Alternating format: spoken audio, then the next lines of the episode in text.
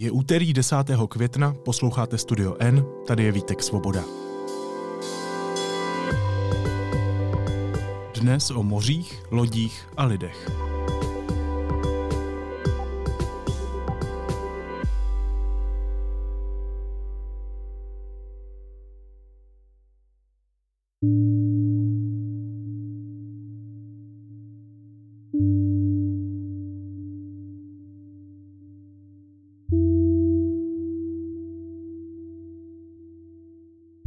Představuje pro většinu z nás především symbol letní dovolené. Jenže na mořích a oceánech se toho odehrává mnohem a mnohem víc. Mají mimořádný význam pro fungování současné společnosti, hrají nezastupitelnou roli v propojení našeho světa. Představují stěžení dopravní tepny, zdroj obživy pro miliardy lidí, ovlivňují klima a mezinárodní mocenské vztahy. Právě o tom napsal knihu Námořní slepota politický geograf a publicista Michal Romancov, kterého teď vítám ve studiu N. Michale, ahoj. Ahoj.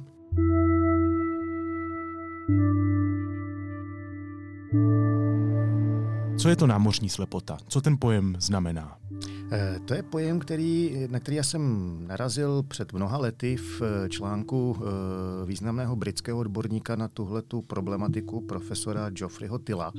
A ten termín se mi hrozně zalíbil, protože podle mého názoru úplně jednoduše a přesně vystihuje to, co se vlastně s moři a oceány vlastně v té moderní době začalo dít. A profesor Till tam tehdy vlastně explicitně psal, že zatímco k mořím právě na rekreaci, což se týká také té drtivé většiny lidí tady v Česku, tak jezdí čím dál tím víc lidí, tak jsou vlastně upozaděny ty ostatní aktivity, eh, které vlastně po staletí eh, tomu dění na mořích a oceánech eh, dominovaly.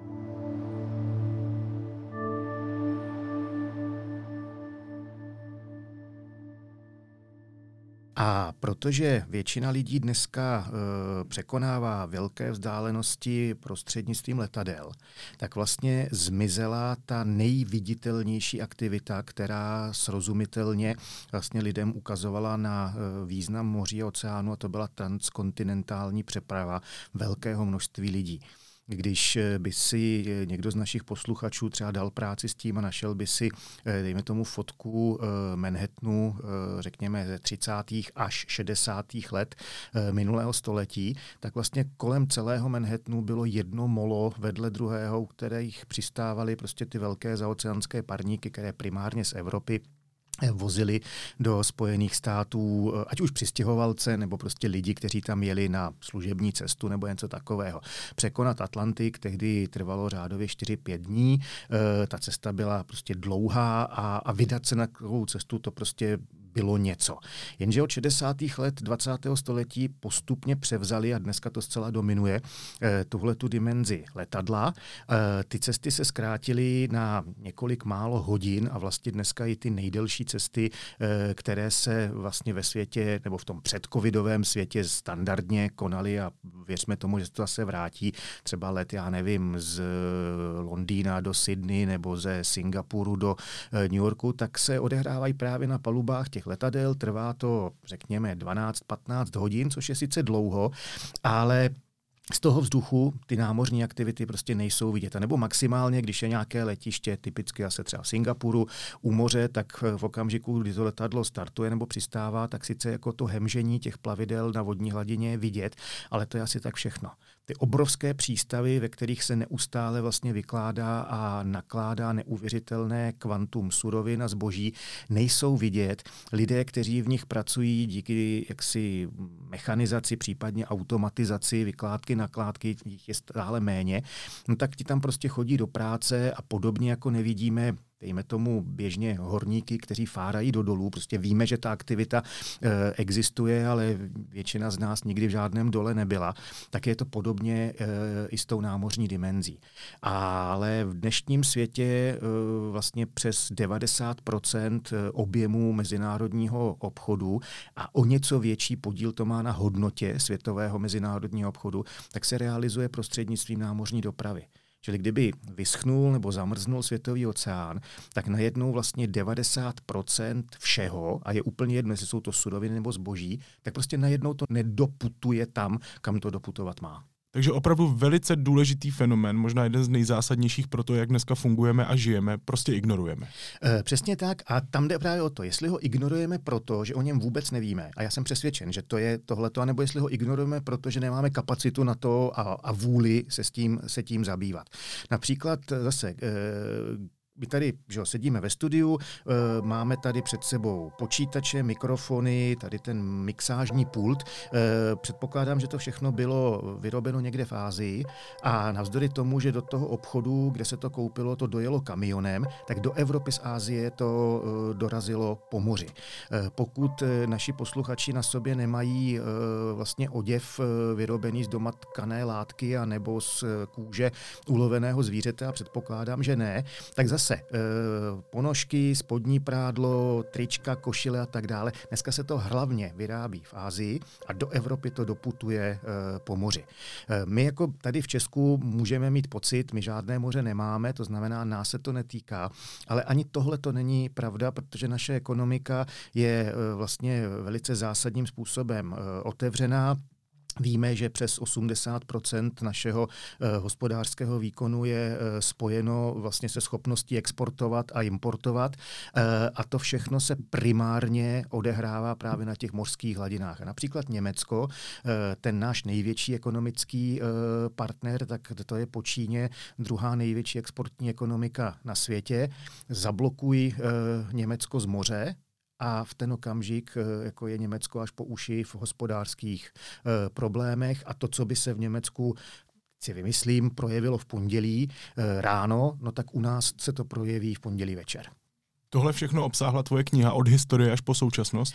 Uh, úplně všechno ne, ale snažil jsem se, aby v zásadě tohle to byla ta hlavní linka. A a to konto spousta důležitých věcí, které třeba mě by jako a i bavily, uh, tak se bohužel do té knížky uh, jako nevešlo, protože ona, mně to přijde, že už je i tak dlouhá a byla by samozřejmě ještě delší. Uh, třeba jeden uh, z klíčových parametrů toho významu světového oceánu pro uh, nejenom naší českou společnost, ale obecně pro společnost eh, vlastně globální, je to, eh, jak zásadní roli hrajou světové oceány v tvorbě klimatu. 72 eh, povrchu země je e, kryto mořskou vodou. A vlastně všechno to, co se děje nad tou mořskou hladinou, e, tak to má klíčový e, dopad na klima na kontinentech. To znamená, bez ohledu na to, jak moc tady ve střední Evropě v zimě sněží a v létě je hezky a my tady můžeme mít jako nějakou část jakoby, e, Česka, kde dejme tomu je sucho a jinou část, kde sucho není a můžeme mít teda pocit, jako, že sice ten problém existuje, ale v zásadě o co jde, tak tohle to všechno jsou věci, které jsou spojeny e, s moři a oceány. Je třeba prima, že v Klementínu se od 18. století e, nepřetržitě měří teplota, takže máme jaksi data, která jdou, řekněme, 250-300 let zpátky, ale Eh, vlastně ta data, eh, bez ohledu na to, jak přesně se eh, ta teplota, řekněme, v Klementinu měřila a měří, tak jsou spojena s tím, co se odehrává stovky kilometrů daleko od nás. A například, kdyby došlo v důsledku klimatické změny k tomu, že by se buď to výrazně zpomalil, nebo úplně ustal třeba golfský proud, No tak navzdory tomu, že golský prout naše pobřeží neomývá, protože žádné pobřeží nemáme, tak to se sakra výrazným způsobem uh, pocítíme tady uh, u nás. And just like your circulatory system keeps you alive, Earth's network of moving ocean water keeps the planet healthy. It powers a huge part of Earth's weather and climate. It shapes whole ecosystems. Ocean currents have even influenced the history of human civilization. And the engine of this whole global ocean current, it's powered by just salt, some sunlight, and a little wind. Pretty cool. But you know what's not pretty cool? Climate change. A právě třeba tahle ta klimaticko-meteorologická část dění ve světových oceánech nebo e, problematika znečištění světových oceánů. Že, e, je třeba jako zase pro našeho posluchače nebo tady pro průměrného občana České republiky je třeba si uvědomit, e, že vlastně všude tam, kde žijeme, tak eh, veškerá kanalizace, eh, odpady z fabrik a tak dále, tak to všechno je eh, vlastně systémem kanalizačním směřováno k řekám a ty řeky potom někam tečou. Všechny řeky, které tečou od nás, eh, tak ústí buď to do Severního moře, to je primárně jaksi většina eh, vody, která ať už spadne na zem eh, a odteče do řek, anebo právě ty odpady, které vyprodukujeme, tak prostřednictvím Labe to směřuje do Severního moře. Něco málo potom směřuje do Dunaje, ať už z českého, nebo potom dominantně samozřejmě z moravského území. A zase vlastně víceméně ta Severní Morava potom to jede přes Odru do Baltu. A uh, ono je vlastně uh, obtížné na jednu stranu a na druhou stranu ale hrozně důležité si uvědomit, že třeba všechno to, co se děje v těchto těch třech mořích z hlediska právě třeba čistoty tamních vod, takže my k tomu určitým způsobem prostě přispíváme. A třeba do roku 89 uh, u nás neexistovaly prakticky čističky odpadních vod, dneska už je máme, to znamená, je hrozně důležité třeba, že veškerý ten odpad odpad, který eh, produkujeme a nelze jinak, prostě nemůžeme eh, být v tomto ohledu jako zemí, která by nic takového neprodukovala. Takže eh, vlastně přispíváme k tomu, že dneska třeba právě z hlediska tohohle toho úhlu pohledu eh, Baltické, eh, Severní, respektive Černé moře je o něco na tom lépe, než na tom bylo třeba před rokem 1989. Ale pak tady máme obrovskou část světa, kde něco takového, jako je čistička odpadních vod, prostě eh, ne, že by to neznali, ale nemají na to prostředky, aby to vybudovali. A je třeba si uvědomit vlastně, že všechno to, co se odehrává v tom hlubokém vnitrozemí, tak ty obří veletoky, jako je třeba Nil v případě část, značné části Afriky a zejména potom Egypta, no tak to všechno prostě se dostává do toho středozemního moře a někde na opačném konci se řada z nás jezdí prostě koupat někam do Chorvatska.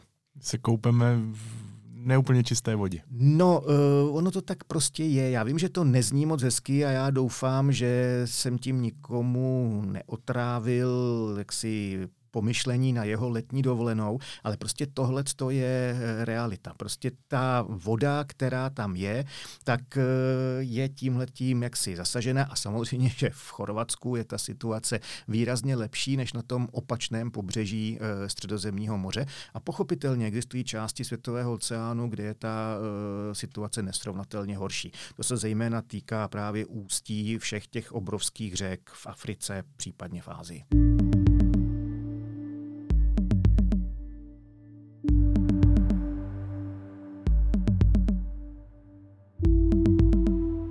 Ten pojem námořní slepota.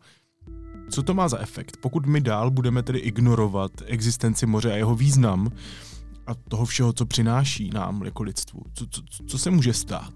Tak eh, zaprvé jako bezprostředně se jako největší problém právě jako jeví uh, ta otázka klimatické změny, respektive znečištění uh, toho mořského prostředí. Uh, zase z našeho středoevropského pohledu je obtížné si třeba uvědomit, jak strašně důležitou roli světový oceán historicky vždycky hrál. V současnosti je tomu také tak z hlediska výživy.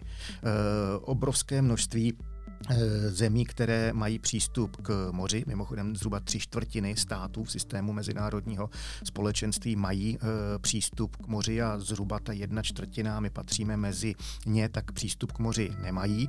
Tak všude tam, kde mají přístup k moři, tak ryby a další ty takzvané mořské plody hrajou neuvěřitelně důležitou součást vlastně jejich eh, každodenního jídelníčku. Eh, mimochodem není náhoda, že když eh, byl někdo eh, náhle odříznut od moře, takže v těch pobřežních regionech daleko dřív než v těch vnitrozemských se objevil ten fenomén hladomoru, protože rybáři si už před mnoha a mnoha vlastně tisíciletími zvykli v úvozovkách sklízet mořskou hladinu, respektive teda to, co je pod ní, podobně jako zemědělci sklízí svá pole. Ale ve většině částí světa ten zemědělec e, musí počkat na e, úrodu, která se sklízí jednou ročně, zatímco ti rybáři vlastně vyrážejí na moře v zásadě e, každý den. Čili Jakmile jste nějakou pobřežní oblast odřízli od možnosti lovit ryby, tak to mělo okamžitý, velice dramatický efekt v těch pobřežních regionech, se najednou nebyl dostatek jídla. Tak to je zase fenomén, který tady v Česku v zásadě eh, až tak eh, viditelný eh, není a náš jídelníček funguje jinak, ale ve světě tohle jako furt funguje. Já si vždycky vzpomenu v téhle souvislosti na jednu z mých prvních mezinárodních konferencí, kde jsem se bavil potom, eh, když to skončilo ten program eh, s jedním kolegou z Japonska, který nebyl příliš kovaný v geografii Evropy a když jsme se jak si bavili o tom, teda, kde Česko leží a že nemáme moře, tak on vytřeštil oči říkal, pro boha, co jíte? Jo, prostě pro Japonce úplně jako nesmyslná uh, představa uh, a jako prostě vepřok nedlo zelo, jako ne, že by to Japonec nedokázal pozřít, ale vlastně to je pro něj něco, co je uh, tou výjimečnou stravou, tak jako to je pro řadu lidí tady u nás, eh, že si dají rybu, ať už sladkovodní nebo eh, nebo morskou. Čili otázka, otázka výživy. Eh, no a to všechno jsou věci, které mohou mít mimořádně rychlý a samozřejmě destruktivní dopad na řadu částí světa. Když se podíváme do té historie, kdy začalo hrát moře zásadní roli v životech lidí? Co je ten moment? V zásadě se dá říct, že vždycky. V podstatě se dá říci, že v okamžiku, kdy e, náš nějaký prapředek před mnoha tisíci lety byl poprvé jako zanesen e, na tu mořskou hladinu a buď to doputoval třeba k ostrovu, který byl vidět na horizontu, nebo zjistil, že e, vlastně na tom moři se třeba lépe chytají ryby, nežli na, na, na řece, eh, na jímž, na jímž břehu do té doby žil, tak od toho okamžiku se lidé etablovali v tom vodním prostředí. Eh, někteří to zvládli špičkově eh, a dokázali vlastně potom překonávat obrovské vzdálenosti. Jiní potom po zase staletí nebo v některých případech tisíciletí vlastně se pohybovali jenom v těch pobřežních regionech. A to se samozřejmě týkalo i Evropanů, kteří žili na pobřeží Černého, Baltického, Středozemního moře, respektive podél Eh, Atlantiku. Ale v 16. století eh, vlastně dochází k té zásadní dramatické proměně, že se Evropané a těmi průkopníky byli Portugalci a potom v zápětí Španělé, tak se naučili plout eh, přes ty oceánské vzdálenosti vlastně daleko z dohledu pevniny. My máme tady u nás jako v kontextu evropské civilizace jako takový první jako jednoznačným způsobem zachovaný příběh o tom, jak velký problém je, když eh, se v úvozovkách ztratíte na moři eh, a to je Homérova Odisea, kdy ten jaksi hrdina eh, deset let vlastně se snaží vrátit se domů od Troje. A když potom odborníci na tuhle tu část řecké historie vlastně se snažili zmapovat, kudy se ten Odysseus mohl plavit, tak zjistíme, že většina té jeho plavby, toho bloudění se odehrávala vlastně v naprosto minimálním rozměru Egejského moře. A pak je otázka, kam všude mimo Egejské moře se e, dostal. A někteří říkají, že vlastně na východě doplul někam zhruba na úroveň Kypru, e, pak pravděpodobně se dostal do severní Afriky, nejspíš někam, kde je dneska, dneska Tunis. A podle některých odborníků se možná dostal k takzvaným Heraklovým sloupům, to znamená do Gibraltaru. A bezpečně víme, že pravděpodobně vlastně proplul Mesinskou úžinou, čili mezi Itálií a, a, a Sicílií. Ale středozemní moře je strašlivě malý kus eh, vlastně toho světového oceánu. Ale Portugalci a Španělé se dokázali Eh, skutečně dostat eh, vlastně mimo ten eh, viditelný horizont, dokázali odplout daleko od těch pobřeží, naučili se vracet se zpátky domů a díky tomu vlastně začala globalizace. Když Vasco da Gama v roce 1496 doplul do Indie, tak tím vlastně položil základy ekonomické globalizace a navzdory tomu, že daleko důležitější nebo důležitější, spíš známější je Kolumbova výprava výprava eh, a objevení Ameriky v roce 1492, tak vlastně ta Dagamova eh, výprava je asi z tohohle hlediska ještě podstatnější než to, co udělal tedy Janovan ve eh, službách tehdejších španělských králů. Jaké jsou ty další zásadní momenty, které vliv moře na naši historii definují nebo nějak jako líp ukazují, abychom chápali, co to vlastně v historii znamenalo moře? Já si vlastně myslím, že se pro českého posluchače je srozumitelné eh, se odpíchnout eh, od těch Portugalců, o kterých jsem mluvil před chvílí. Eh, když se podíváme na mapu, tak zjistíme, že Česká republika a Portugalsko jsou státy zhruba stejně veliké a téměř máme identický počet obyvatel. Jenomže my jsme ta společnost, která se vyvíjela tady uvnitř střední Evropy, zatímco ti Portugalsci ležili nebo žili tam, kde Portugalsko prostě leží. A e, když skončila e, v Portugalsku rekonkvista, to znamená ten proces vyhánění Maurů nebo Arabů e, z téhleté části Pyrenejského poloostrova, tak oni najednou vlastně neměli jakoby, co dál dělat. Ze všech stran byli obklopeni sousedními teritorii, z nich se potom stalo moderní Španělsko. A Portugalci vlastně žili na samém konci světa, protože měli teda jednoho souseda, budeme mu říkat Španělsko a všude jinde jako byla moře. E, a vlastně kam až oko dohlédlo, tak tam byla jenom ta modrá hladina, zdánlivě prostě nekonečná, nehostinná mořská pláň. A oni e, začali vlastně už od e, konce 14. začátku 15. století s tímhle s tím jaksi limitem své existence jako nějakým způsobem bojovat a podařilo se jim uchytit nejdříve vlastně na protilehlém, byť pouhým okem neviditelném břehu Afriky a potom podél Afriky postupovali eh, stále hlouběji na jih, až nakonec si osvojili právě tu schopnost eh, pohybovat se v, tom, v té oceánské dimenzi a dopluli až do té Indie. A v portugalštině existuje e, přísloví, že Bůh dal Portugalcům za kolébku malou zemi a za hrob celý svět. A když se podíváš dneska, eh, a ono to zase z té evropské, eh, vlastně z toho evropského pohledu to není vidět, eh, nicméně v globálu to platí. Portugalština je jeden z nejfrekventovanějších světových jazyků. Ono to není dáno portugalskému, ono je to dáno Brazílií. Brazílie patří mezi ty státy, které už překonaly 200 milionů obyvatel, což je obrovské číslo. A jenom v Brazílii se odhaduje, že portugalštinu má co by mateřský jazyk na 180 milionů e, lidí. E, plus e, portugalština se používá v řadě afrických zemí, v bývalých portugalských kolonií. Portugalština, jakkoliv v malém měřítku, je rodným jazykem řady lidí v Indii, protože Portugalci své osady v Indii měli až do roku 1961. A máme dnes už teda pod čínskou kontrolou, ale do roku 1999 pod portugalskou kontrolou Macao v Číně.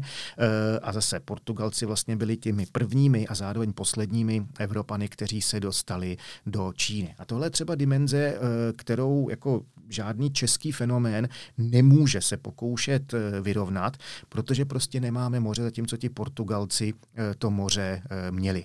A všichni ti, kteří leželi na mořském pobřeží, v okamžiku, kdy se tam zvládli zvládli buď to extrémně dobře pohybovat, lépe než ostatní, a nebo když k tomu pohybu ještě potom e, vlastně přidali silové komponenty, což primárně zase byli další Evropané, po těch Portugalcích a Španělích to byli Francouzi, Angličané, Nizozemci a někteří další, tak se jim vlastně podařilo nakonec opanovat, eh, v podstatě se dá říci doslova, celý svět.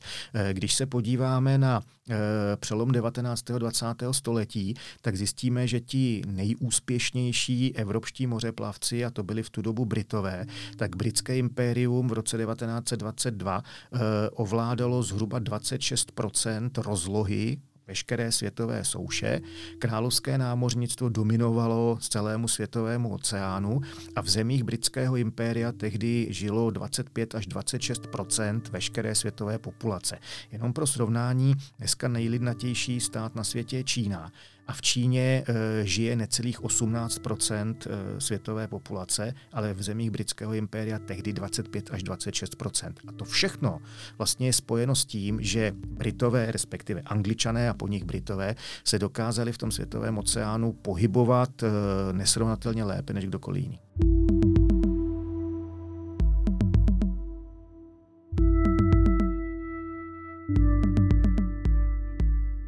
Takže mít moře znamená mít moc. Eh, já jsem si u tohohle vzpomněl na text Petra Koupského, když popsal v obrovském textu celou historii Ruska, doporučuji k přečtení eh, vám všem posluchačům. Eh, budu ho citovat. On vyjmenovává problémy Ruska, tak nějaké takové defaultní problémy Ruska. Eh, cituji, s tím souvisí druhý problém, jímž je kritický nedostatek přístavů a přístupu k moři. Vypadá to trochu absurdně, protože Rusko je z velké části mořem obklopeno, jenže nepoužitelným. Severní a východní pobřeží je daleko od měst, severní ledový oceán není ani dnes průjezdný bez ledoborců. Dá se tedy říct, že například v tom fenoménu Ruska, v tom, co teď aktuálně řešíme, hraje moře roli taky? Určitě. A hrají tam jak eh, z toho hlediska, řekněme, historického, to je přesně to, na co Petr si upozornil, tak samozřejmě z hlediska současného. Když se podíváme na Rusko, tak Rusko je s přehledem nejrozlehlejší zemí v systému mezinárodních vztahů.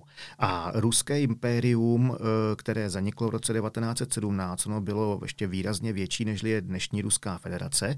Nicméně Ruské impérium bylo menší, a to prosím pěkně výrazně menší, než třeba to britské. Ten rozdíl mezi největší rozlohou ruského impéria a britského impéria byl kolem 10 milionů čtverečních kilometrů, což skutečně jako není drobný, drobný rozdíl.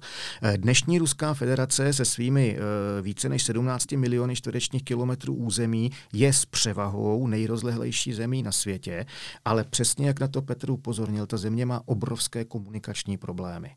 E, protože e, vlastně ten přístup k mořím tam historicky vždycky byl komplikovaný a v Evropě, kde většina Rusů dodnes žije, tak jsou vlastně e, jakoby k dispozici pouze dvě moře a to je Baltické a Černé a obě ta moře jsou takzvaně uzavřená. Rusům se nikdy nepodařilo ovládnout ten výjezd a vjezd, to znamená dánské úžiny, respektive turecké úžiny, byť se o to zejména v tom druhém e, případě mnohokrát e, jaksi pokoušeli. A to je jeden jaksi z důvodů, proč třeba rozvoj ruského impéria z mnoha ohledů prostě zaostával za rozvojem těch zámořských eh, impérií typu francouzského, nizozemského nebo britského. A dodnes, eh, jak si to je vidět, eh, například v souvislosti s probíhající válkou na Ukrajině, tak víme, že vůči Rusku eh, byla eh, uvalena řada sankcí a opětně my to nevidíme, eh, co se děje na vodní hladině, ale vlastně část těch sankcí míří vůči ruské schopnosti vyvážet ropu, respektive plyn, ale zejména se to týká ropy. A zase tady naší středoevropskou optikou vlastně to nejdůležitější, co Rusko má k dispozici, to jsou trubky, které vedou prostě do střední Evropy, jenomže prostředí prostřednictvím eh, třeba družby eh, Rusko obsluhuje jenom relativně malou část eh, svých jaksi ropných exportů do Evropy. Dneska už rozhodující roli hrají tankery, kterých Rusové mají poměrně jaksi velké množství, jenomže v okamžiku, kdy my nechceme ty jejich tankery pouštět do našich přístavů, tak Rusko má obrovský problém. Eh, ono to na první pohled vypadá dobře, no tak oni ty tankery přem, směrují někam jinam, jenomže třeba ty jejich eh, tankery mají ten problém, že uh, oni mají velké množství plavidel, která pojmou zhruba 600 tisíc barelů ropy. To se naloží v ruských baltických přístavech, ten nejvýznamnější asi Úst Luga, a tam tuď se to pošle do Hamburku nebo do Antwerp nebo do Rotterdamu, tam se to z nich vyčerpá a ta loď zase prázdná pluje zpátky, zase načerpá ropu a někam jí Eh, odveze. Jenže v okamžiku, kdy e, pro ně Hamburg, Antwerpy nebo Rotterdam budou buď to zcela uzavřené, anebo se výrazně e, prostě to omezí, tak oni na první pohled můžou říct, no tak není žádný problém, naší ropu si rád koupí někdo jiný, třeba typicky Indie. Indové v poslední době nakupují velké objemy ruské ropy, takže my ty lodě prostě pošleme kolem světa do Indie. Prima. Ty lodě tam mohou doplout, ale oni dovezou do Indie relativně malý objem ropy, za velmi dlouhou dobu. Zatímco ta cesta Úst-Luga, řekněme Hamburg, tam vykládka a cesta zpátky trvá nějakých 10, maximálně 14 dní, no tak do Indie, abyste tu samou loď dostali, eh, tak potřebujete, řekněme, dva měsíce.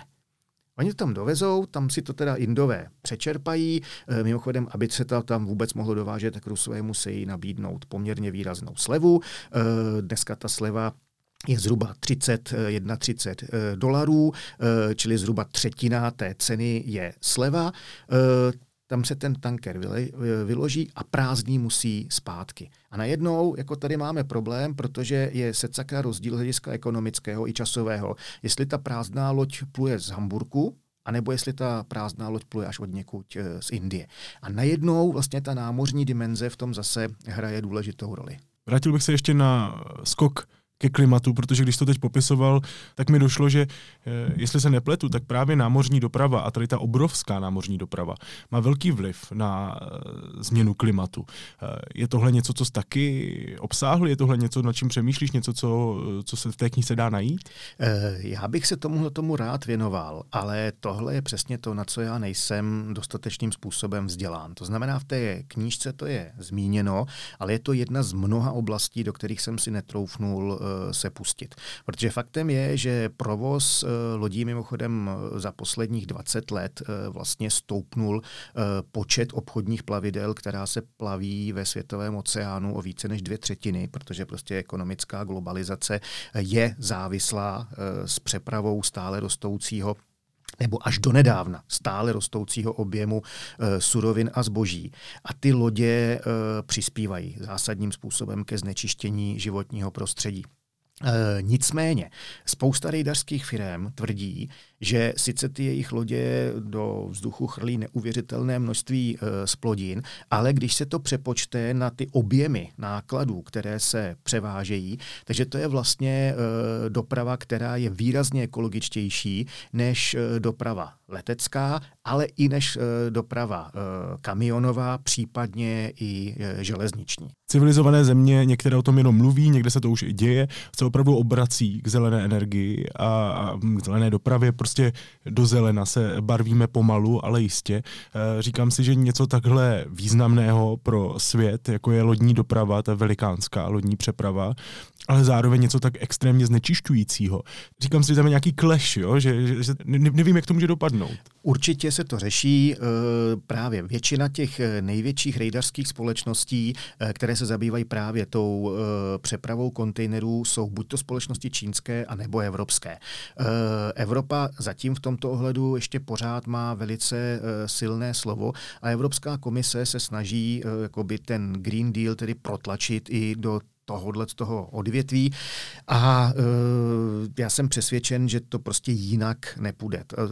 Nejsem technik, abych e, tady dokázal mluvit o tom, jestli je možné e, prostě, aby ty e, velké námořní lodě byly e, a případně kdy e, předělány na elektrický pohon, tak jako se to třeba děje e, v autoprůmyslu, ale e, jakožto naprostý like eh, se domnívám, že pokud se podaří eh, vlastně vyřešit tenhle ten problém pro dopravu automobilovou, takže se s největší pravděpodobností to podaří přenést i do té eh, dopravy námořní, protože konec konců svého času tou nejdůležitější surovinou, jejímž prostřednictvím se generovala eh, energie pro námořní plavidla, bylo uhlí, ale v okamžiku, kdy se ukázalo, že eh, vlastně funguje spalovací motor u automobilů, vlastně když pánové Daimler a Benz tohle udělali pro auta a ukázalo se, že to funguje v malém, tak se velmi rychle přešlo na tenhle ten tehdy jako moderní, výrazně efektivnější způsob pohonu i u těch námořních plavidel. A znova zdůraznuju, já tedy jako like předpokládám, že by se tohleto vlastně mohlo stát časem i v případě té námořní dopravy. A pokud nás teď poslouchá nějaký technik a ví, že to tak eh, být nemůže, tak se omlouvám. Já ti odpouštím i za něj. Michale, jak dnes ovlivňuje moře můj život? Ty už to tady nastínil, když poukázal na všechno ta zařízení, co leží před námi, ale, ale kdybys to měl zhrnout, jak dnes ovlivňuje moře můj život jako středoevropana Vítka, který tady sedí a pracuje na počítači? Tak ta první věc se týká toho, že to má právě tu uh, roli na to globální klima. Že? One degree Celsius global warming may not sound like much, but it's having a dramatic effect on our weather. You warm up the planet, well, of course, you're going to get more intense and more frequent heat waves. You're going to dry out the soils, so you're going to get worse drought. We're seeing extreme heat in southern Africa, Japan, North America, in the UK as well. It is officially the hottest day of the year. So My když jsme se bavili o tomhle tom, uh, jaksi pořadu dnešním, tak jsme spolu seděli tady v Enku na terase, bylo příjemné, vlastně jarní počasí, eh, ale zdá se, že tenhle ten týden vlastně eh, poprvé u nás eh, teploty stoupnou na 30 stupňů Celzia, což v květnu není věc jako zcela mimořádná, ale přeci jenom já si třeba pamatuju, že měsíc květen, když jsem byl malý, tak v průměru býval jako chladnější, než je tomu teď. A když se podíváme na to, co se děje v Indii, což je sice od nás daleko, ale Indie je taky země ležící na severní polokouli a vlastně ty největší teploty by teprve jako tam měly nastat. Tak když se podíváme, co se v těchto dnech, respektive týdnech eh, děje v Indii, tak já se přiznám, že mě je špatně jenom, když vidím eh, to, jak ty teploty už tam dneska lezou vysoko nad 40 stupňů Celzia. A to je něco, co eh, u nás samozřejmě jako nechceš a to tak, že ani náhodou. A pokud prostě nedojde k tomu, že se sakra rychle se nezačneme věnovat tomu, co se děje na mořích a oceánech, právě právě třeba z hlediska znečištění, eh, z hlediska toho, co všechno chrlíme eh, prostě do vzduchu, no tak se to u nás taky stát eh, může. Věřme tomu, že to snad u nás nikdy nedoroste do těch úrovní, které teďka zažívají Indové, ale já mám poměrně ještě čerstvé paměti to léto před asi tří let, kdy jako i v Praze byly ty teploty vysoce nad 35 a mě už jako fakt tu dobu jako nebylo, nebylo dobře. Some scientists believe around 8% of species could be at threat of extinction solely due to climate change. This isn't just about losing wonders of nature. The loss of even the smallest organisms destabilizes the world's ecosystems, the networks that support the whole of life on Earth. Či to je ten jako naprosto bezprostřední fenomén. Ten e, další se týká právě toho, že pokud chceme žít tím způsobem života, kterým žijeme, včetně mít teda možnost e, konzumovat všechno to, co konzumujeme, ať je to schopnost kupovat si xkrát ročně nové oblečení nebo novou televizi, ledničku, pračku, kdykoliv mě to e, napadne, nebo kdykoliv se mi to rozbije, no tak prostě tohle to taky bez té námořní přepravy nepůjde. Faktem je, že teď v souvislosti s covidem se mluví o tom, že Řada těch dodavatelsko-odběratelských řetězců se výrazným způsobem e, zkrátí, případně, že dojde i k relokalizaci některých těch výrob jako zpátky třeba do Evropy, e, takže možná tam bude mírný pokles, ale je iluze se domnívat, že by námořní doprava e, zaznamenala propad v řádech, řekněme, desítek procent. Samozřejmě za předpokladu, že nedojde třeba k velkému e, významnému světovému konfliktu, e, k nějaké třetí světové válce.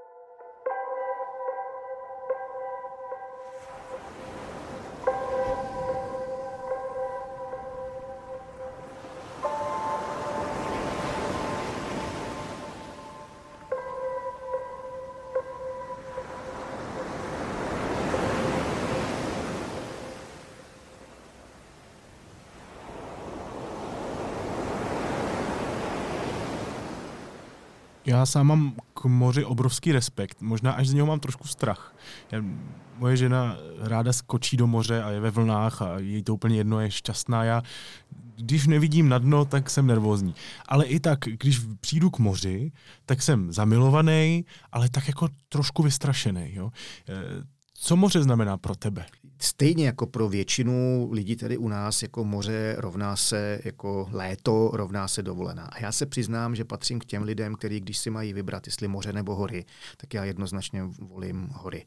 Ale když byli naši kluci malí, tak jsme taky párkrát jako s nima u moře byli, tak jako jo, dá se to přežít z mého pohledu, ale já jsem u, u moře jako nejspokojenější tehdy, když ho tak jako slyším, že tam někde šplouchá, jsem zalezlý ve stínu a čtu si knížku. Uh, ale uh, Dvakrát jsem byl v létě eh, ne u moře, ale u oceánu a to takže poměrně dlouhou dobu, vlastně po každý to byly celé moje letní prázdniny, ještě v 80. letech, protože moji prarodiče emigrovali do Spojených států a eh, děda, který byl biochemik, tak vždycky v létě jezdil do eh, jedné laboratoře, kde prostě se věnoval svému výzkumu.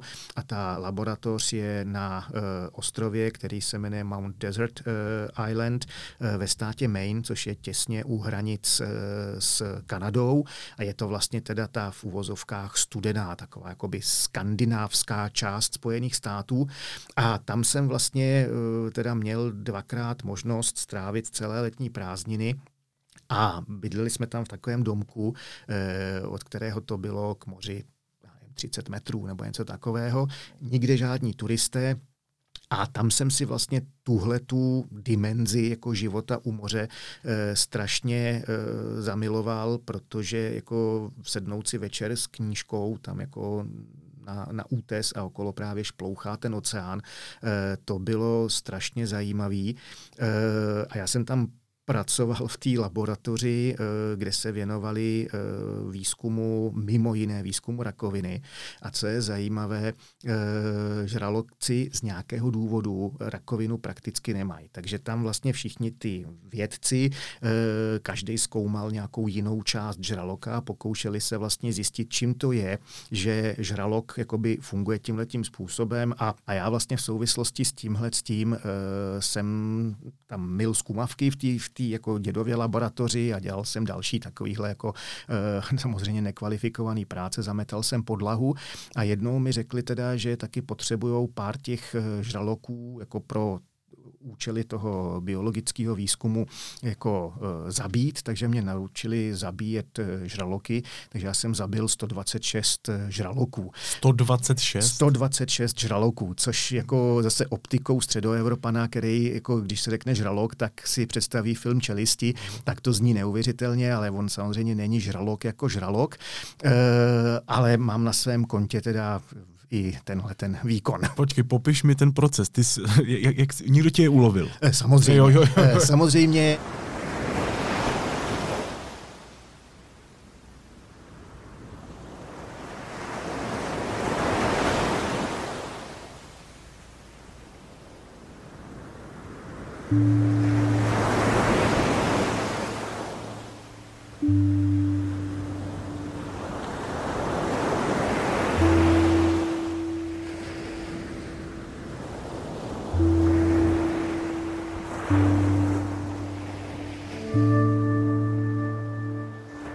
Hostem podcastu byl vrah žraloků, politický geograf, publicista a taky autor nové knihy Námořní slepota Michal Romancov. Michalem, děkuju, měj se hezky, ahoj. Já děkuju za eh, pozvání a se všemi se loučím. Hezký den.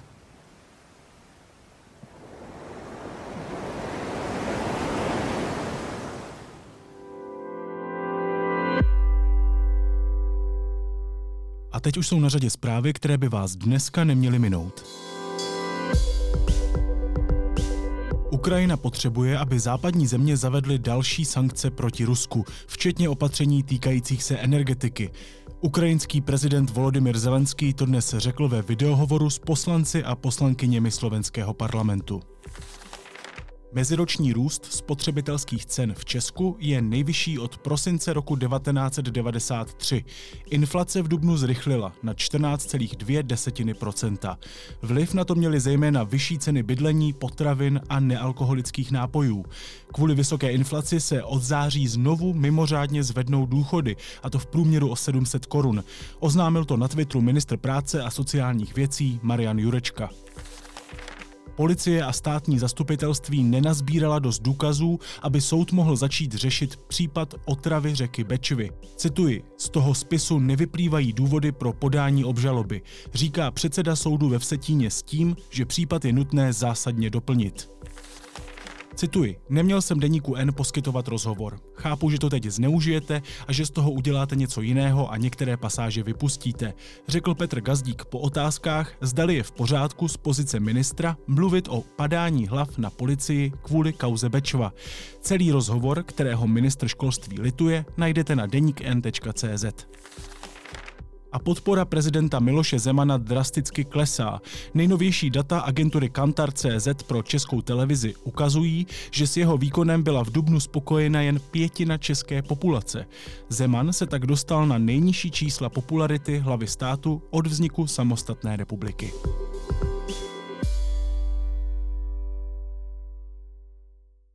A na závěr ještě něco, co mě zaujalo a možná by mohlo i vás. Každý víkend mi do mailu chodí newsletter pod čarou Matouše Hrdiny. Ten pro seznam zprávy edituje právě newslettery, jeho vlastní mě z nich ale rozhodně baví nejvíc. Řeší v něm třeba to, proč je teď pro lidstvo tak důležitý Čich, nesmyslné generační konflikty nebo v tom aktuálním, posledním, zašlou slávu obchodních domů. Prostě rozebírá společenská témata z neúplně zaběhlých úhlů pohledu, což je fajn. Pokud nemáte už tak schránku přeplněnou zprávami, které nestíháte číst, doporučuji pod čarou odebírat. Naslyšenou zítra.